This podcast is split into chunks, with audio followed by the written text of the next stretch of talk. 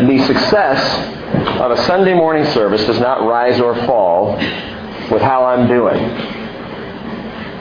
It certainly has nothing to do with my weaknesses or my tiredness or, or my moments of, of struggle or difficulty. And it absolutely has nothing to do with the times when I am strong. The experience that you have on a Sunday going through the Word, worshiping God, is solely and, and specifically and only because of the work of His Spirit, the Spirit of Jesus Christ among us. Now, that extends to every one of us. There are times in our lives where we think, oh, I'm just not up to church this morning. I don't have what it takes. You don't have to.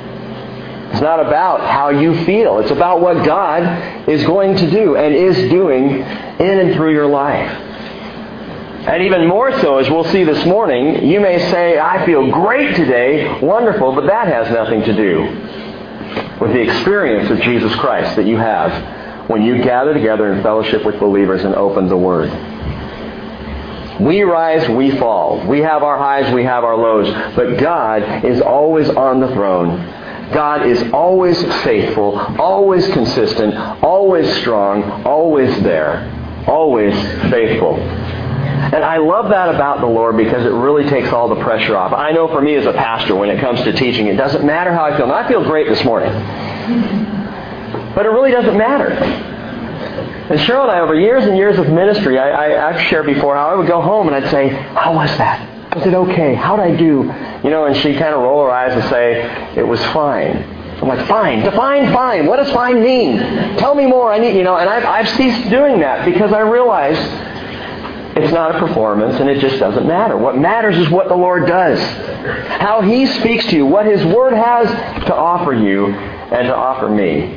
And so we go through this together. And I love that about our Father. And I love that about the life of Samson, because here's a guy who many of us used to believe was the strong man, when truly he is not. You have a Bible with you. Open up to Judges chapter 13. We're going to do something uh, this morning by way of an overview. I'm going to invite you to get into the good gospel blimp, and we're going to fly high over the life of Samson.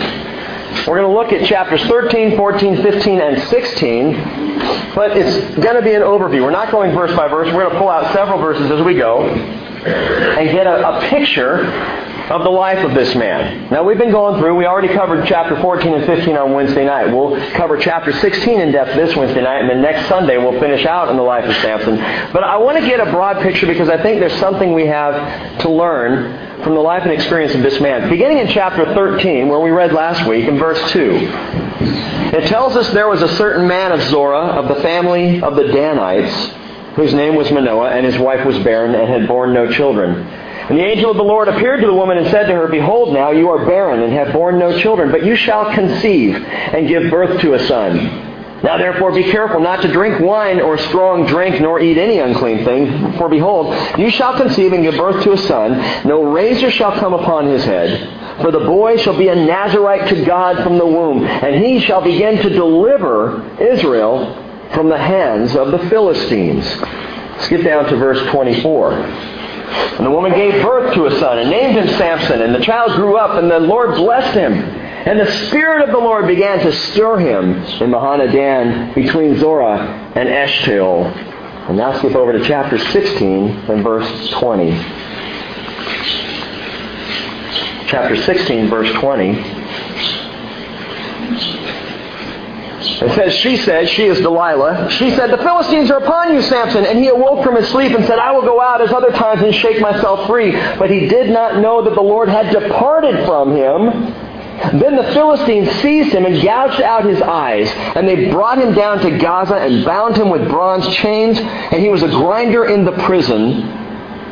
And I have to ask the question, how did Samson get from the Nazarite whose birth was proclaimed ahead of time? The man on whom the Spirit of God fell, to the man in the Philistine prison grinding out the grain with his eyes gouged out.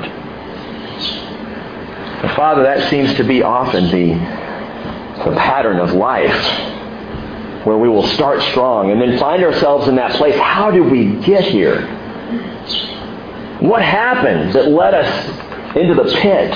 Or the prison or the place where life is but a daily grind. How did we end up here?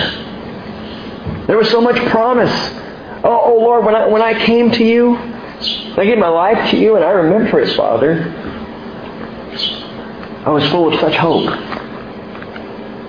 And then we see the rocks and the pitfalls, and Father, I pray that you will give us insight through Samson's life this morning, that, that we might be able to avoid some of those pitfalls, that we might, rather than crash and burn, that we might grow up in our salvation. That we might, as Paul said, work out our salvation with fear and trembling. That we might, Lord, enter into your presence more each day, walking more boldly, more humbly, and more full of you, Father. Teach us this morning from the life of this man and show us what you would have us know in Jesus' name. Amen. Well, Wednesday night, the teaching was for those of us who are feeling weak. For feeling weak, here's how to be strong. This morning, it's exactly the opposite. It's especially for those of us who think they're strong. So if you feel like you're strong in the Lord, you're standing firm, things are good, everything's all right between you and God, Paul says in 1 Corinthians 10:12, "Let him who thinks he stands take heed that he does not fall." I would add to that, let him who thinks he is strong take heed that he doesn't fall weak in the hands of the Lord. For the most famous judge of Israel, the man often elevated to that superhero status of Sunday school Bible stories, is in truth one of the weakest men in the Bible. 98 pound weakling Samson. He is a weak man. He's known absolutely for his great feats of strength. His exploits of great power are in almost every case preceded, though, by this statement. The Spirit of the Lord came upon him mightily. Without that, Samson had nothing. Without that, Samson was a 98 pound weakling. As I mentioned last week and Wednesday as well, it's entirely likely Samson didn't even look strong. For the Philistines were wondering, they had to go through Delilah, figure out what the, what the secret is behind his strength.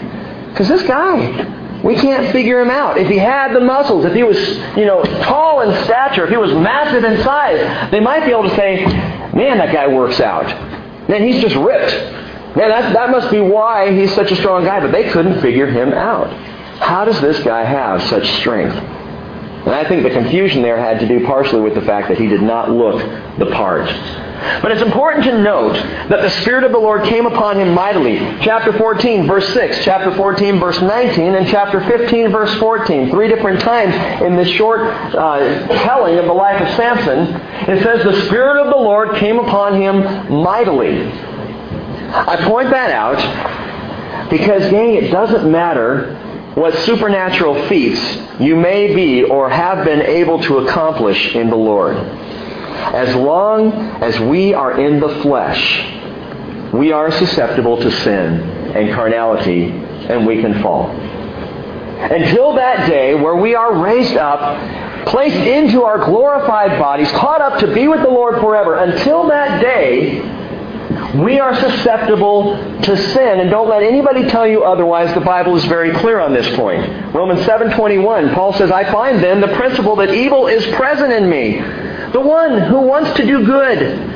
I joyfully concur with the law of God in the inner man, but I see a different law in the members of my body, waging war against the law of my mind, making me a prisoner of the law of sin which is in my members. Wretched man that I am, he says. Who will set me free from the body of this death? Well, thanks be to Jesus Christ our Lord. Thanks be to God through Jesus Christ our Lord. So then, on the one hand, I myself with my mind am serving the law of God, but on the other, with my flesh, the law of sin. And the one that wins out is the one that you feed. The example has been given of two hound dogs, a black one and a white one. Pick the colors, it doesn't matter, but two dogs. And the one that you feed will become the stronger. Now, that doesn't mean necessarily your salvation is at risk. But certainly your growth in the Lord, your ability to walk with the Lord, and grow in your righteousness. If you feed the things of God, if you feed the Spirit, you will grow strong in the Spirit. But if you feed the flesh, you're going to grow strong in the flesh. And although the Spirit of the Lord came upon Samson mightily, he was for his part deeply flawed. His life is a picture, dramatic, of what the flesh can do, even with a Spirit filled man. And, and that's what we've got to get. I can be Spirit filled and still very sinful. I can have the Holy Spirit residing in my heart but I can still choose to quench His work in me. I think that's one of the most shocking things among Christians is when you see someone who you truly believe to be spirit filled and they sin badly. How can this be? How's that possible? He must not have been spirit filled. No, he's still in the flesh. That's the issue. And we see this time and time again with Samson. Uh, three quick things just to point out about Samson. He was lust filled. Samson was lust filled. Chapter 14, verse 1 says that Samson went down to Timnah and saw a woman, and there's the story of his life right there. Samson went down to Timnah. He went down and saw a woman, one of the daughters of the Philistines. Chapter 16, verse 1, tells us that Samson went to Gaza and saw a harlot there and went into her. what? Samson went to a prostitute? It's right here. It's not sugar coated. It's not washed out. This is the truth. Chapter 16, verse 4. After this it came about that he loved a woman in the valley of Sorek whose name was Delilah. Samson was lust filled. Samson saw a woman. If he had any vision for his life, that was it. He saw a woman. And when Samson saw a woman, Samson wanted the woman. Picture of a man who had a great lust. As someone has said, Samson was a he man with a she weakness. And time and time again, this will be his problem. Jesus said in Matthew chapter 5, verse 27, You've heard that it was said, You shall not commit adultery. But I say to you that everyone who looks at a woman with lust for her has already committed adultery with her in his heart. If your right eye makes you stumble, tear it out and throw it from you. For it's better for you to lose one of the parts of your body than for your whole body to be thrown into hell. And Jesus repeats this later, Matthew 18, verse 9. If your eye causes you to stumble, pluck it out. and throw it from you. For it's better for you to enter life with one eye than to have two eyes and be cast into the fiery hell. Jesus says, man, if you got a lust issue, pluck your eyes out. Don't put yourself at risk. And isn't it interesting that this is exactly how Samson ended his life, with his eyes plucked out? The very instruments that were the cause of his downfall, his lust, were gouged out in his final days. And I say, but Rick, I don't want to pluck out my eyes. Well, there's another option. Proverbs chapter 6, verse 20 says, My son, observe the commandment of your father, and do not forsake the teaching of your mother. Bind them continually on your heart. Tie them around your neck. When you walk about, they will guide you. When you sleep, they will watch over you. When you awake, they will teach you. For the commandment is a lamp. What does the Bible say? The word is a lamp unto my feet and a light to my path. Uh, Solomon says that commandment is a lamp and the teaching a light. And reproofs for discipline are the way of life, to keep you from the evil woman, from the smooth tongue of the adulteress. Do not desire her beauty in your heart, nor let her capture you with her eyelids, for on account of a harlot one is reduced to a loaf of bread. Love the Bible. and an adulteress hunts for the precious life. You don't have to gouge out your eyes, but you do need to fix your eyes on Jesus and stay constant in His Word. Now, listen to me. There are several here, I would say probably most of us, who really are interested in hearing the Lord speak. Who really want to hear the voice of Jesus. Jesus says, My sheep hear my voice. They, they know my voice. And that is absolutely important in the growth of our Christian life. But I'll tell you something, gang. If you're seeking the, the vocal, the verbal, the auditory voice of God and walking away from the written word, you are in danger. You want to know it's God speaking to you. You want to be aware of the voice of the Lord in your life, and you be constant in the Word and don't walk away from it. And I don't care how strong you are in your life, how spiritual, how righteous, how much you hear the Lord, the danger comes when we close the Word and say, I don't need the written Word anymore. I've got the spoken Word of the Lord. We have been given this book for discernment, for wisdom, for understanding. As Solomon says, take the commandment of your father. Do not forsake the teaching of your mother. Bind them continually on your heart. Tie them around your neck. Why? Well, it's, it's either that or pluck out your eyes. Your choice. It's either that or get rid of your hearing. It's either that or somehow destroy all of your five senses because your senses will take you away from the Lord. We are in the flesh, gang, and our senses will deceive us, and the enemy will use it time and time again. And so we have the Word by which we can test anything that we hear. Is it the Lord? Is it not the Word? Is it not the Lord? Well, what does the Word tell you? That's why we have this book, gang, and we are going to stick to it. Samson was lust filled, and even the most spiritual among us can fall prey to the lust of the eyes. And whether it's an appetite for sexual things like it was for Samson, or material things, or intellectual things, or prideful things, or even, listen, even religious things, this world is passing away. John says in 1 John 2:15, "Do not love the world, nor the things in the world. If anyone loves the world, the love of the Father is not in him." For all that is in the world, the lust of the flesh and the lust of the eyes and the boastful pride of life is not from the Father, but is from the world. The world is passing away and also its lust, but the one who does the will of God lives forever. Samson was filled with a lust, a passion for this world, not for the world to come. Samson was, number two, self-willed. He was lust filled. He was also self willed. Due to Samson's exploits, we see in chapter 15 that the, the uh, Philistines surged into Judah. It was Samson's self will, his own selfishness, that led the Philistines to attack Israel. As Samson moved in his own thinking. Look at this, chapter 15 and verse 10 it tells us that the men of Judah, they came to the Philistines, who the Philistines are now invading, and they say, why have you come up against us? You know, they've been under Philistine rule for 20 years, and, and they've been oppressed by the Philistines, but they've been kind of paying their dues and just hanging out. Suddenly the Philistines now come by their armies into Judah. Why are you against us? And they said, we have come up to bind Samson in order to do to him as he did to us. great. Samson's up there stirring things up. So the 3,000 men of Judah went down to the cleft of the rock in the Etam and said to Samson, Do you not know that the Philistines are rulers over us? What then is this that you have done to us? And he said to them, Listen, Samson's words, As they did to me, so I have done to them. Great words to live by, Sam. You do unto me, and I will do unto you. And I'm going to do unto you whatever you do unto me. And we'll just keep doing back and forth. You hurt me, I'll hurt you. You treat me well, well, I might treat you okay. You offend me, I am going to offend you. This is the mentality, this is the life philosophy of Samson. Contrast that to what Jesus said, treat others the same way you want them to treat you. Luke 6:31. Do unto others as you would have them do unto you. How do you desire to be treated? Uh, what do you want in relationships in your life? Let that be a standard for how you treat other people. Samson was lust filled and self willed, but he was also weak willed. Weak willed. Look at verse 17 of chapter 14, going back.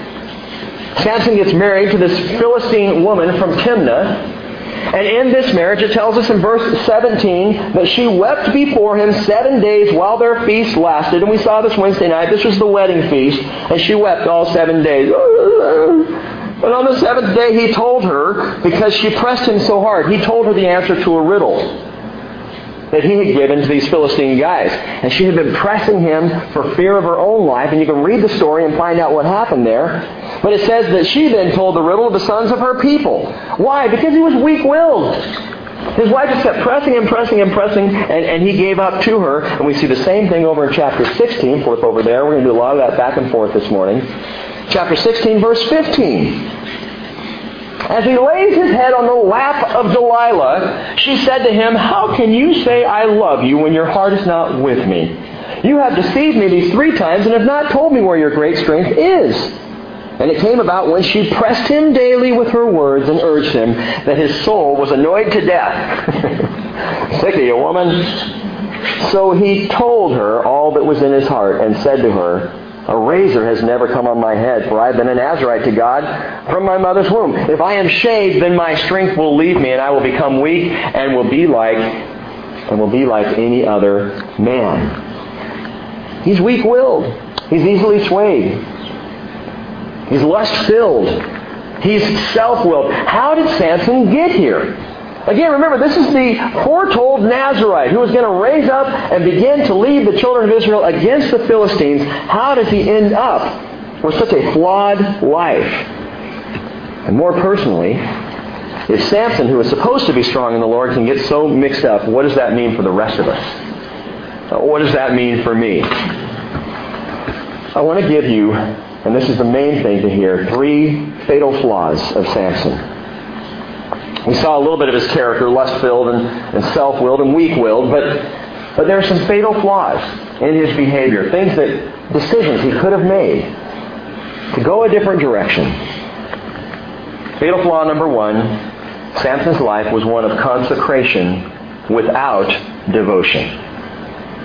Consecration without devotion. He was a Nazarite, consecrated for that, but there was no personal devotion in his heart. You could put it this way religion without relationship. And that's what Samson had. Religious as a Nazarite, but no relationship with the Lord. Samson was called to be a Nazarite. Remember that. Don't go near wine, grapes, or raisins.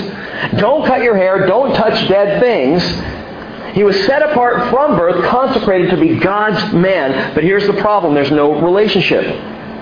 There's no devotion in his life. There's no worship. In fact, in Samson's story, we only hear him pray two times. Listen to the first. Judges 15, 18. He became very thirsty. And he called to the Lord and said, You have given this great deliverance by the hand of your servant, and now shall I die of thirst and fall into the hands of the uncircumcised? And God split the hollow place that is in Lehi, so the water came out of it, and he drank, and his strength returned, and he revived. And therefore he named it En Hakkore, which is in Lehi to this day. It means the spring of the one who called. So this is the first time in Samson's life we've even seen or heard a prayer come from his lips, and it's just because he's thirsty. He's dying of thirst. And it's almost an accusation. Shall you give me the Philistines into my hands and, and allow me to overtake them, and then, and then I die of thirst? That's his prayer. That's the depth of Samson's devotion. This is not a man who is prayerful and not a man who is on his knees, not a man who is taking it to the Lord. And it reminds me of this verse that should make every believer shudder at least a bit. Matthew 7:21 Jesus said, "Not everyone who says to me, Lord, Lord, will enter the kingdom of heaven, but he who does the will of my Father who is in heaven." Many will say to me on that day, Lord, did we not prophesy in your name? And in your name cast out demons? And in your name perform many miracles? You see, there are a lot of people chasing after that in the world today. We see that more and more, as the Bible predicted we would. More even Christians chasing after the miraculous to the exception of the truth. And Jesus says, hey, there are going to be those who say, Didn't we prophesy in your name? Cast out demons in your name. In your name perform many miracles. And then I will declare to them, I never knew you. Depart from me, you who practice lawlessness. It doesn't matter how spiritual we may think we are. If there's no walking relationship with Jesus Christ, all I've got is consecration with no devotion. But God wants devotion.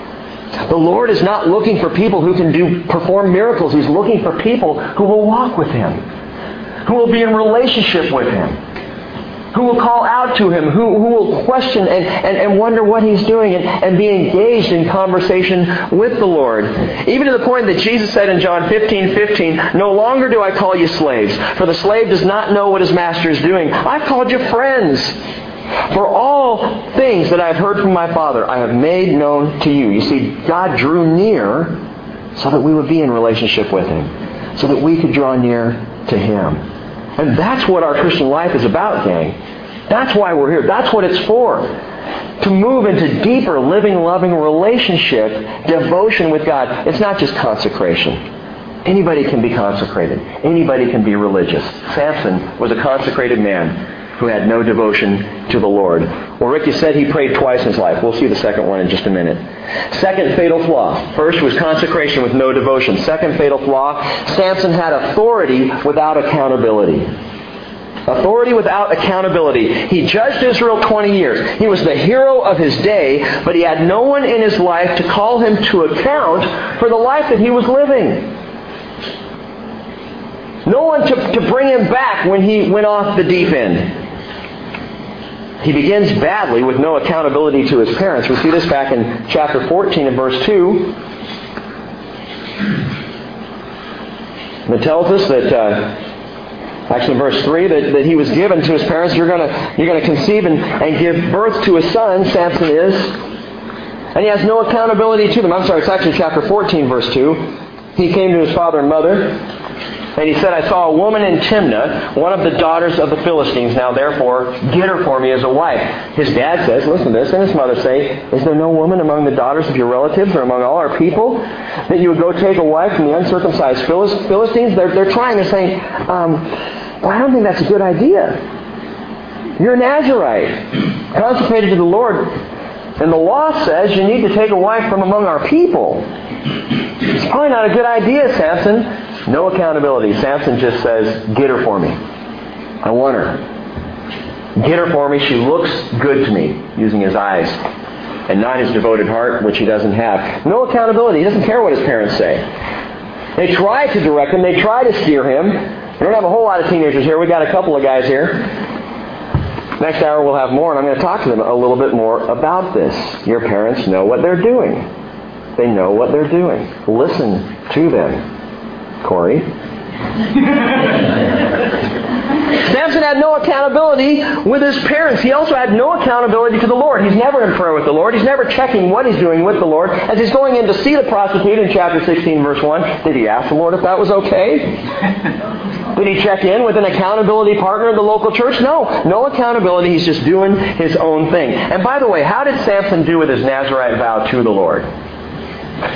if you've read the story, you know he hangs out in the vineyards of Timnah. He's not supposed to drink wine or touch a grape or a raisin even. I God makes it clear. Don't even go to the, don't, no Sun-Maid. Stay away from all of it. And yet he's in the vineyard. What's he doing there? He's compromising is what he's doing. He touches dead things.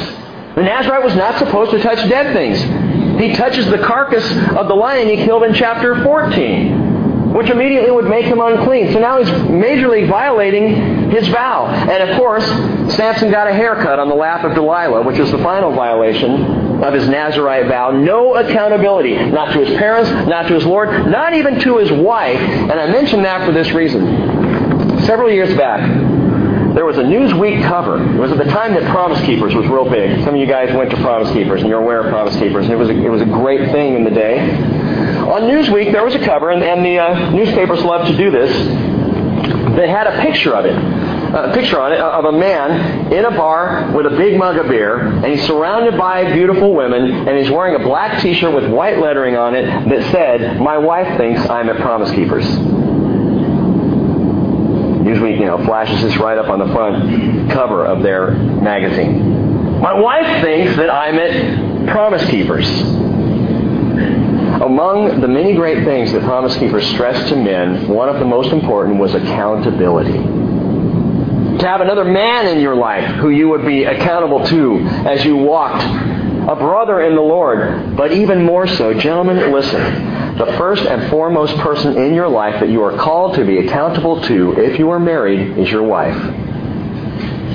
She's the first. And I've seen Christian men go out and get accountability partners that they'll talk to about things they won't share with their wife, and I believe that is a violation of the marriage vow. Because the two become one flesh. If, men, if you're doing anything you can't share openly with your wife, you have no business doing it at all. She should be number one, the first person in your life who knows what's going on. And if you can't tell her, then you better step back and wonder, why am I doing what I'm doing? If I can't even be open and honest with her about it. Keep your finger in Judges and flip over to Ephesians chapter 5. Paul is talking about the church. He uses marriage as a picture of the church, but listen to what he says in verse 21. Ephesians 5:21 he says, "Be subject to one another in the fear of Christ or out of reverence for Jesus."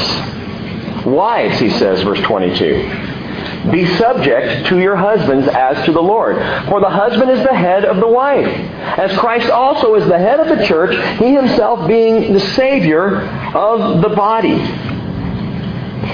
But as the church is subject to Christ, so also the wives ought to be to their husbands in everything. Husbands, love your wives, just as Christ loved the church also and gave himself up for her. Now, this is a, a, passage that can be confusing for some, especially if there's marital strife going on. The wife thinking, I've got to be subject to him? to that guy? And he's the head of me? No one's the head of me. Well, the Bible says he is. But we need to understand what that means. It doesn't mean he's the Lord of you. It means he's the head, he's the covering. Husbands are to be a covering for their wives, a protection for them. And guys, by the way, husbands are supposed to love their wives as Christ loved the church, and he died for the church. He gave up himself so that the church would be covered, protected, loved. And that's the relationship that is laid out for us in Scripture. Okay, so Rick, are you saying that a man, as long as he's accountable to his wife, can lord it over her? And the answer is no. If you're accountable to your wife, you won't lord it over her. But you will cover her with godly covering. Ladies, ladies, listen closely. You have no business pouring out your heart to any man other than to your husband, who is your spiritual covering. And I'm beginning to realize how important this is. It's what Paul means when he says the husband is head of the wife, is also Christ is head of the church. He's talking about spiritual protection and covering. But even in the church, we have women going to men for counsel talking about things in their life that are sensitive, that should not be. If you can't talk to your husband about it, ladies, you have no business going to another man to talk about it. That's got a fair written all over it. And it happens all the time. And I'm talking about in the church, in prayerful godly counsel. A woman goes to a pastor. I won't meet one on one with a woman. Many of you know this. Cheryl has to be there.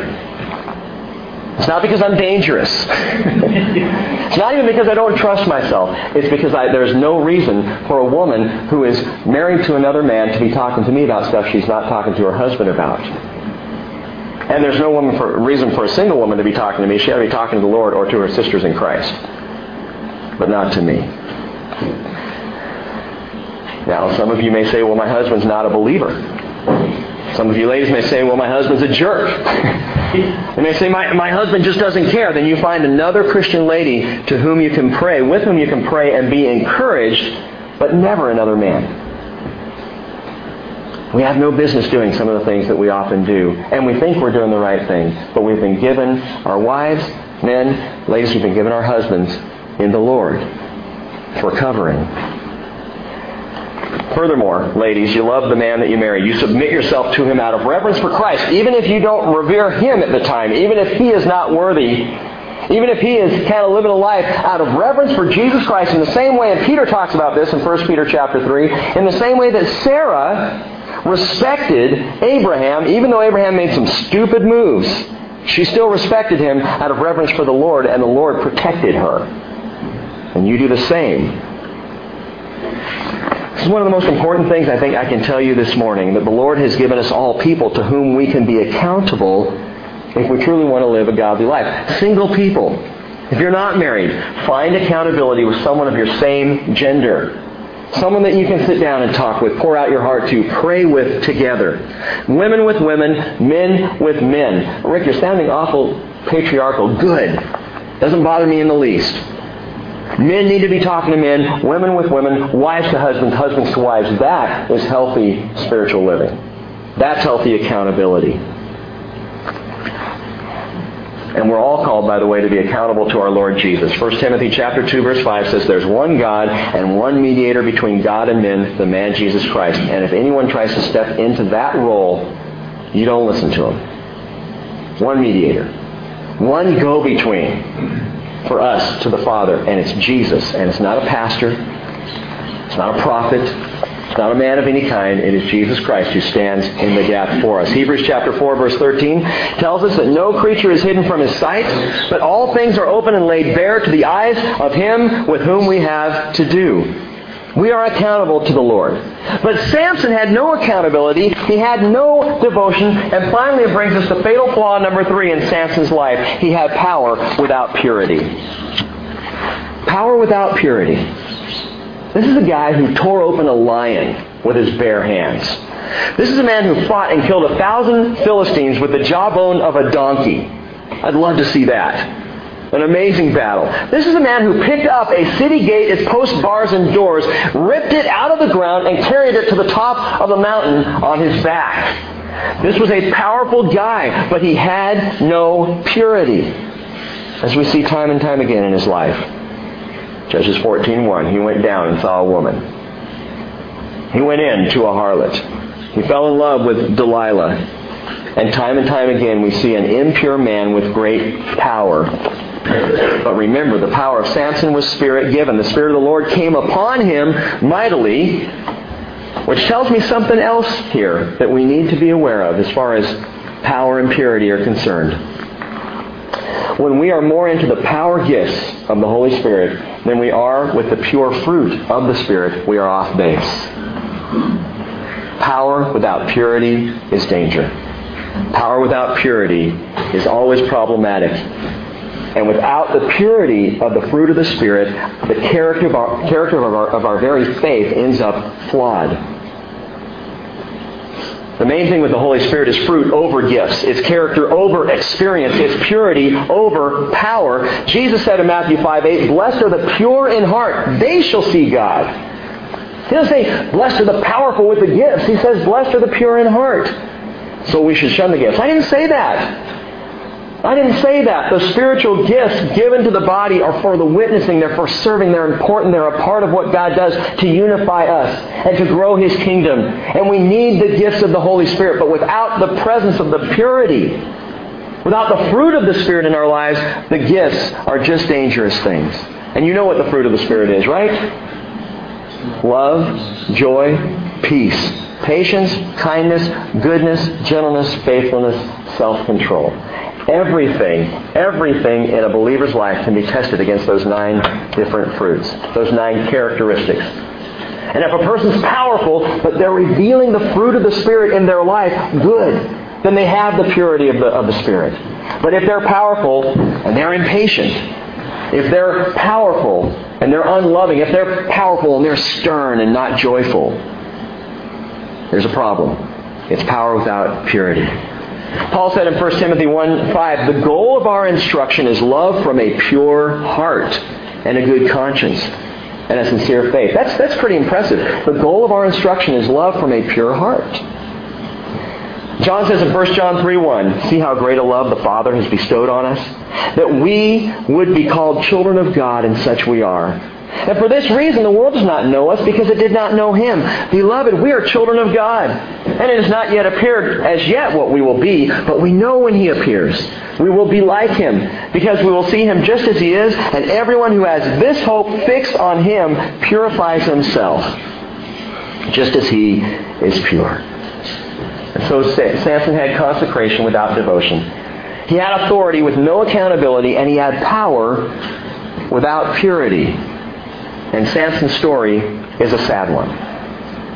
Bible students, you may know that along with such men as Gideon, as Barak, as Jephthah, it's interesting that in spite of the sadness of Samson's story, Hebrews 11:32 lists him in the great hall of faith. Now I go back over his story and I don't see a whole lot there that's faithful. But he's held up. The writer says, I don't have time to mention men like Samson Great men of faith who did great things in the Lord. And I think, wow, I read Samson's story and I'm not sure how he gets in. There's some other guys in the, in the Old Testament scripture. Othniel should be in there. Shamgar should be in there. Ehud should most definitely be in there. Remember Ehud with the... Yeah, okay. why is this, this man of the flesh, this carnal Samson, why is he in the hall of faith and considered even to be a hero of Israel? And it's because of this. He starts with a call, he crashes and burns, but he ends well. Samson ends well. Look at chapter 16, verse 19. Delilah tells us made Samson sleep on her knees and called for a man and had him shave off the seven locks of his hair. And then she began to afflict him, and his strength left him. And she said, The Philistines are upon you, Samson. And he awoke up from his sleep and said, I will go out as other times and shake myself free. But he did not know that the Lord had departed from him. He did not know. What a horrifying thought. Think about that. Waking up some morning and not even knowing that the Holy Spirit is no longer with you. See, that's Old Testament Holy Spirit action. In the Old Testament, in the Hebrew Scriptures, before Jesus came, God would give and remove His Spirit at will. We'll see that in the life of Saul. God pours His Spirit out on Saul, but there comes a point in Saul's life where God says, no more, and He withdraws His Spirit, and Saul is afflicted by the demonic. From time to time, you see the Lord will put His Spirit on, on a person, but eventually His Spirit will leave them. Thankfully, in Jesus, the Spirit doesn't leave us. He comes and He makes His home with us when we give our lives to Jesus Christ. But it was a different thing back then the loss, being emptied of the Holy Spirit. And you might say, well, is it possible that I can lose the Holy Spirit once He is within me? Can I have the Spirit in me and then lose Him? And Mark, how did you put it? I, I love it. Once saved, hard to lose. Hard to lose. Was that it? I like that. You've heard the once saved, always saved thing? Mark, I was talking to Mark last night, he said, no, it's, it's once saved, once saved, hard to lose. Can I lose the Spirit once I have the Spirit? Can, can He actually leave me? I do think that we can quench the Spirit. Well, I know that. The Bible tells us. We can quench the Holy Spirit within us. We can silence the Spirit within us. Though He is with us. But let me ask you this question. Have you ever experienced times when doubts, confusions, fear, and even deception seem to be the loudest voices in your life? Where you just don't know what God wants, where you cannot hear the voice of God, and where fear or discouragement or depression is what is driving you. And I wonder what was running through Samson's spiritless mind as he stayed in that Philistine prison. Look at verse 21. The Philistines seized him. They gouged out his eyes. They brought him down to Gaza and bound him with bronze chains, and he was a grinder in the prison. However, the hair of his head began to grow again after it was shaved off. This picture of Samson, it's the end of his life. He is broken, he is blind, and he's in the grind. The daily grind. This is what Samson's doing.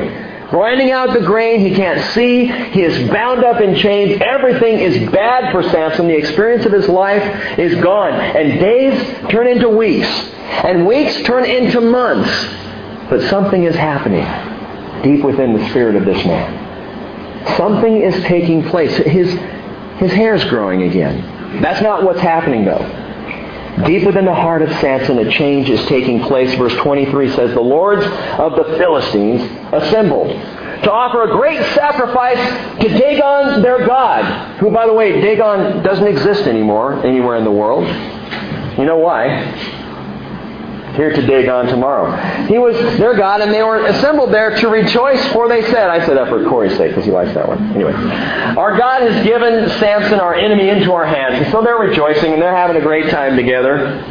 Verse 24 says, When the people saw him, they praised their God, and they said, Our God has given our enemy into our hands, even the destroyer of our country who has slain many of us. And so it happened, they were in high spirits, and they said, Call for Samson that he may amuse us. so they called for Samson from the prison, and he entertained them.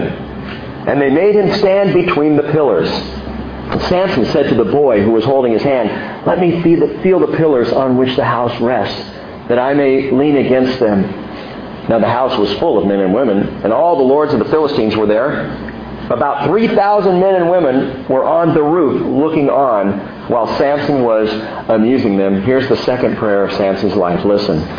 Samson called to the Lord and he said, O Lord God, please remember me. And please strengthen me just this time, O God, that I may at once be avenged of the Philistines for my two eyes. It's easy to miss this, but don't.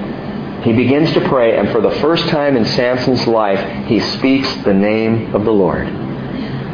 O Lord God, for the first time we have in written record, Samson says, Yahweh, Jehovah. There's some devotion in this. And he says something else. He, he says, Remember me. Remember me. He is on his dying moments, gang. Eyes gouged out, bound between the two pillars, weakened, having to perform, humiliated. And as he stands there, he prays, Yahweh, remember me. Reminds me of another man whose arms also were stretched out, who said, Lord, remember me. He was a thief on the cross next to Jesus. And as he hung there, he said, Lord, remember me when you come into your kingdom.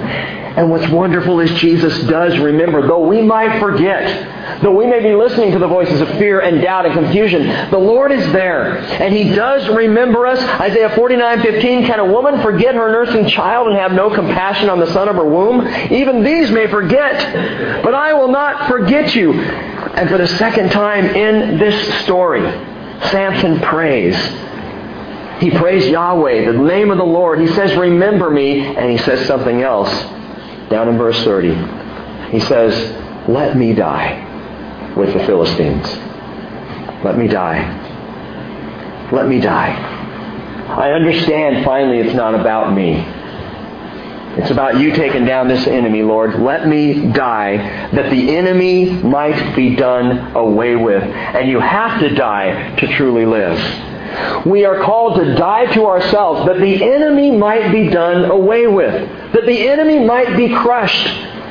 We die to ourselves daily in Jesus Christ that the enemy present that Paul talked about, that is fighting that civil war, that the enemy might be crushed. We die to ourselves. Paul said in Galatians 2.20, I've been crucified with Christ, and it's no longer I who live, but Christ lives in me. And the life which I now live in the flesh, I live by faith in the Son of God who loved me and gave himself up for me.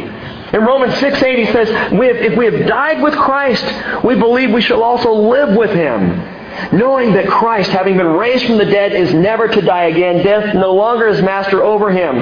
For the death he died, he died to sin once for all. But the life he lives, he lives to God. Even so, consider yourselves to be dead to sin, but alive to God in Christ Jesus.